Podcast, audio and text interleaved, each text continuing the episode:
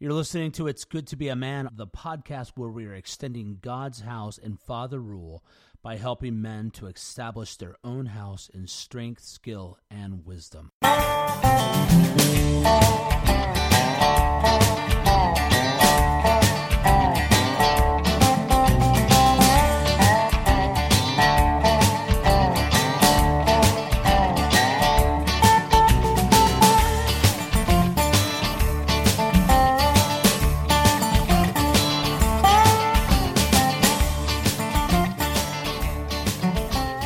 This is our first episode of It's Good to Be a Man podcast, but we're calling it episode zero as it's more of an introduction to the project. The project is directed by myself, Michael Foster, and my co producer, Bnonn Tennant. Bnonn and I have been internet friends for a while and share a lot of common theological and cultural interests. We actually uh, spent some time together just a few weeks ago in Bloomington, Indiana Last year, we discovered that we each had been doing a ton of research and reading on manhood and masculinity, so we decided to partner on this project. Just a little personal background. I've been married for 16 years to Emily. God has blessed us with seven children, four boys and three girls. One is in heaven.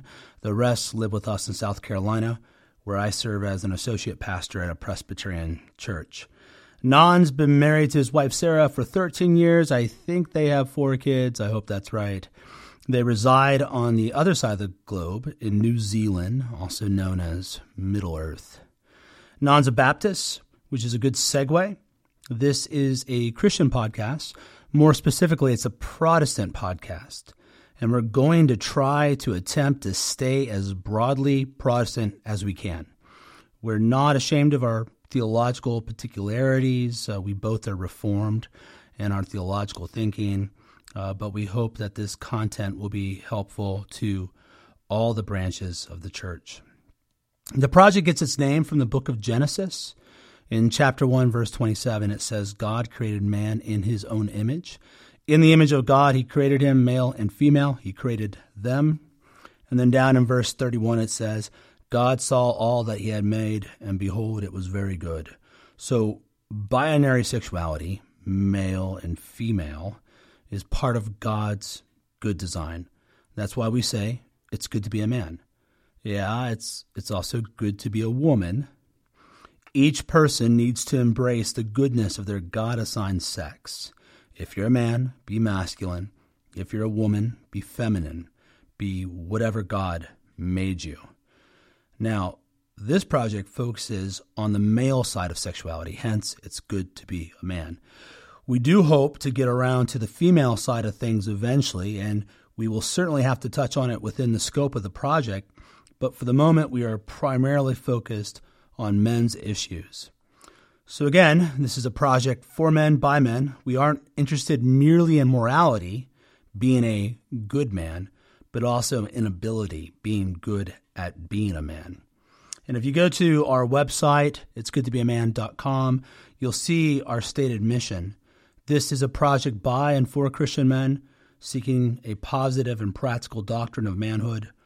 Our goal is to become better at our work of dominion, rightly ordering ourself and our world by developing those virtues and skills necessary to this task.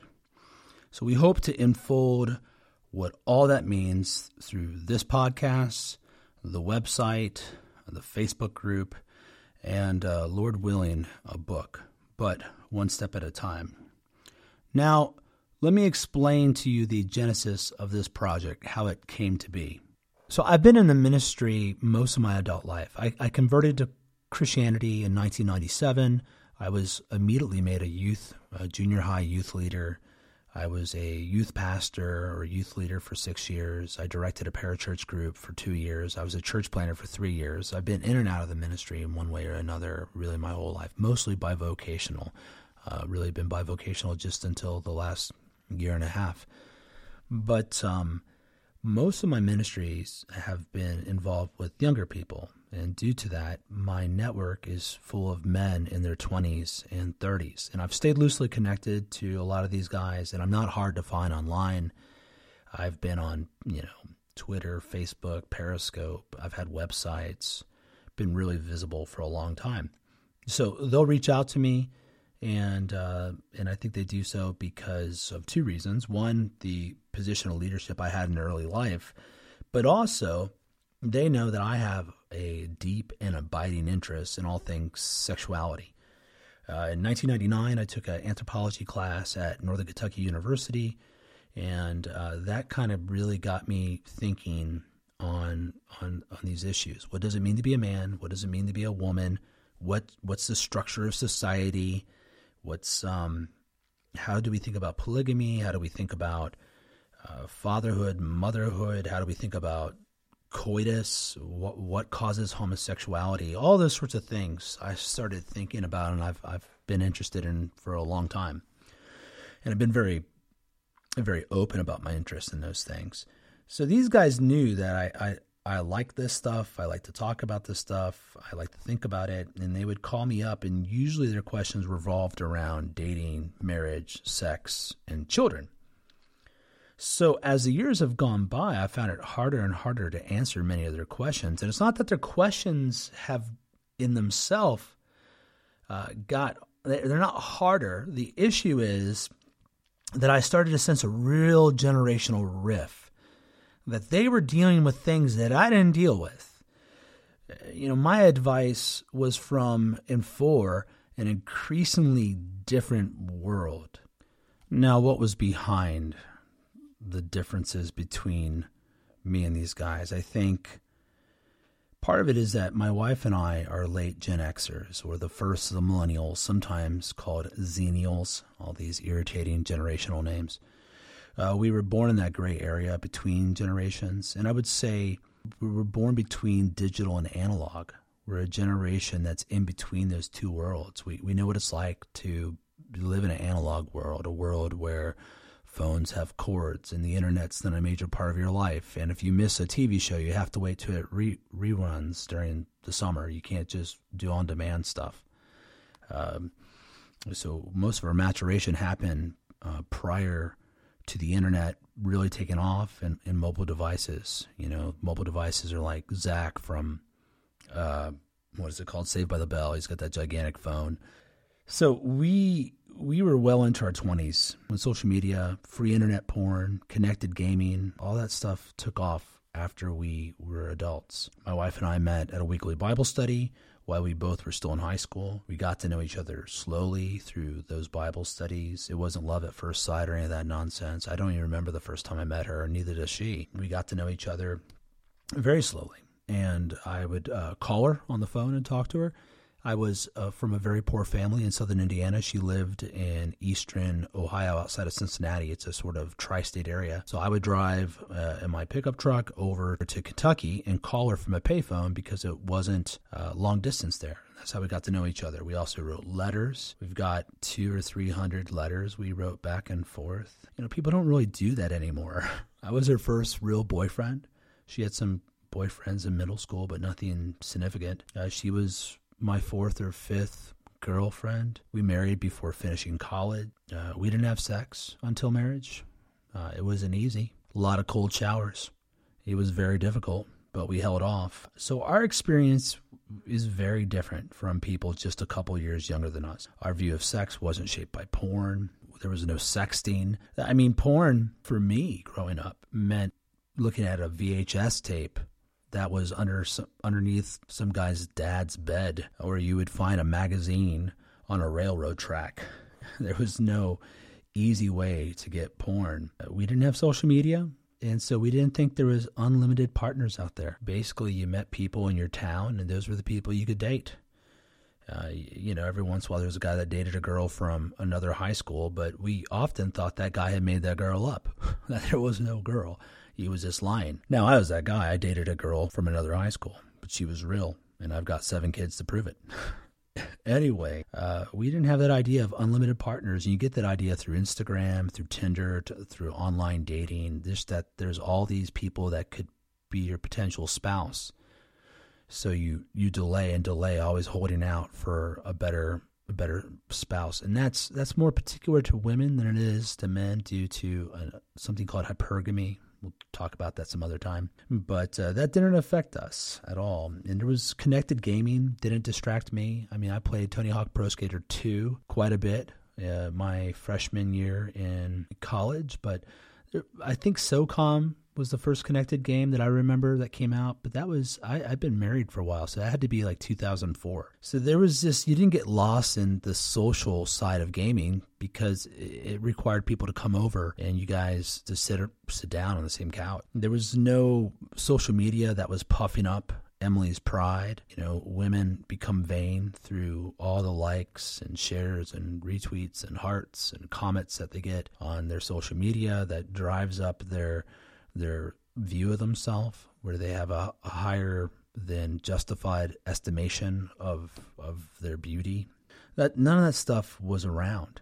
So my advice that I was giving these guys was dated. The world I grew up in is gone. It was already crumbling due to the sexual revolution that exploded in the 60s, but that that goes back to first wave feminism at least and we've seen it come into the church much earlier than that, but it, it really took deep root in our culture in the 60s and, um, and got worse and worse. No fault divorce, 1969, birth control.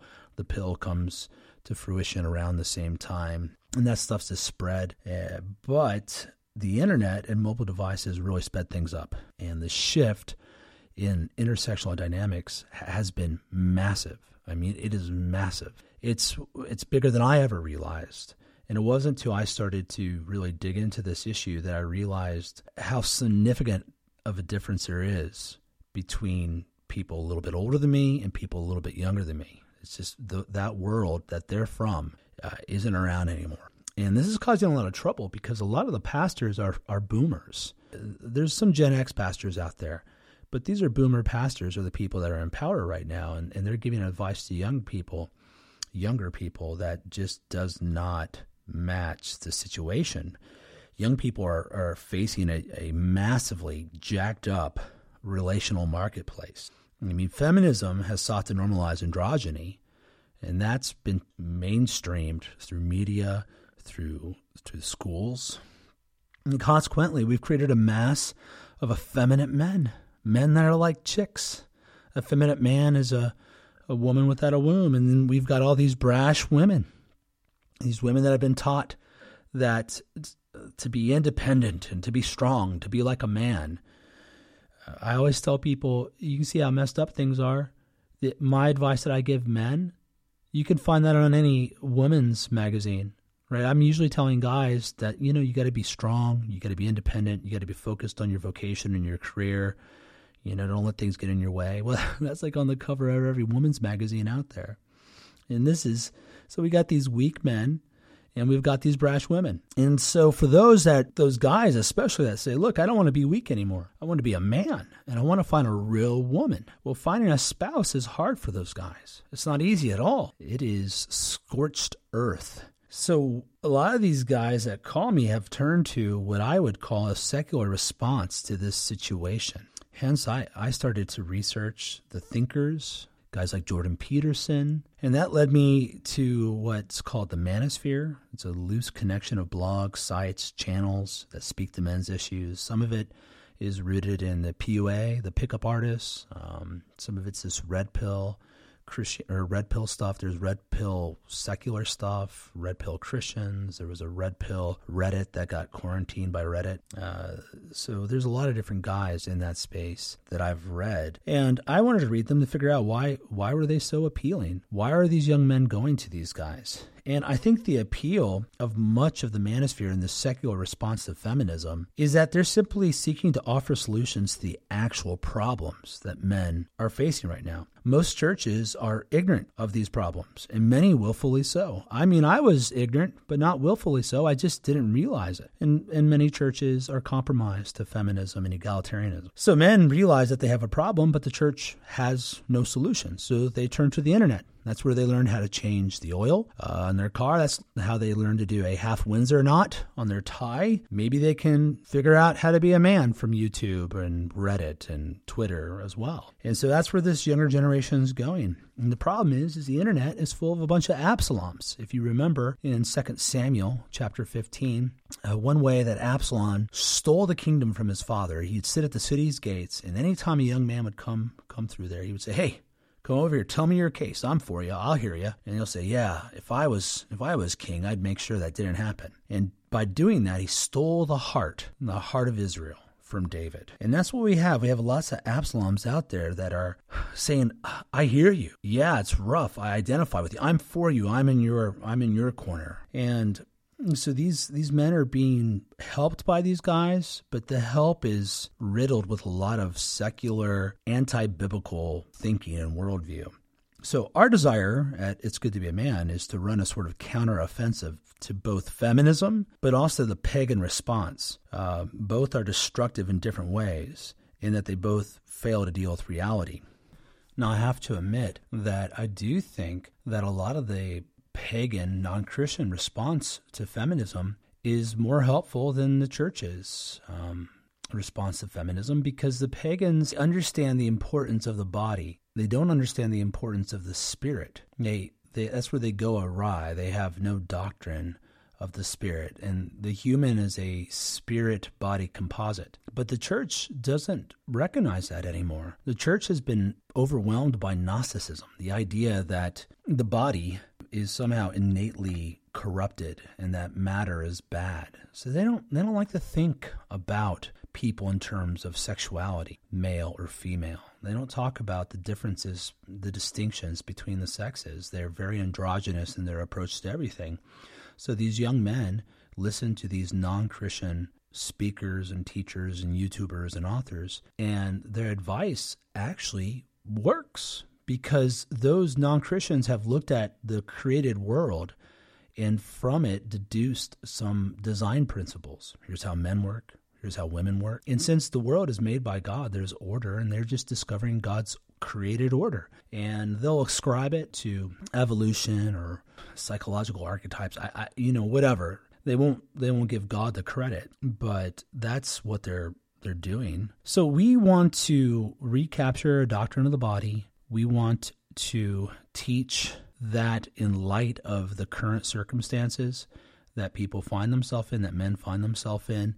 And that's the goal of the ministry. That's what we're going to try to do through the podcast. The early podcast episodes are going to be very foundational. The format will vary a little bit. Sometimes it'll just be me. Sometimes it'll just be Bnonn. Sometimes it'll be us together. Sometimes it'll be heavy on the theology, sometimes heavy on practicality. We'll do interviews here and there. The goal for us is to build both a positive and practical doctrine of manhood. So uh, we'll be going through some pretty basic stuff in the first 20 or so episodes. You know, what does it mean to, how do you become a man? How do you become a husband? How do you become a father? How do you build a household? We want everything to be uh, rooted in Scripture and extremely helpful but also uh, aware of the circumstances that guys are in. So we want to apply scripture to the time that God has placed us sovereignly. You can keep up with us by subscribing to the podcast, by also going to uh, my Twitter, which is uh, This is Foster. You can also go to the Facebook group, which is facebook.com forward slash It's Good to Be a Man.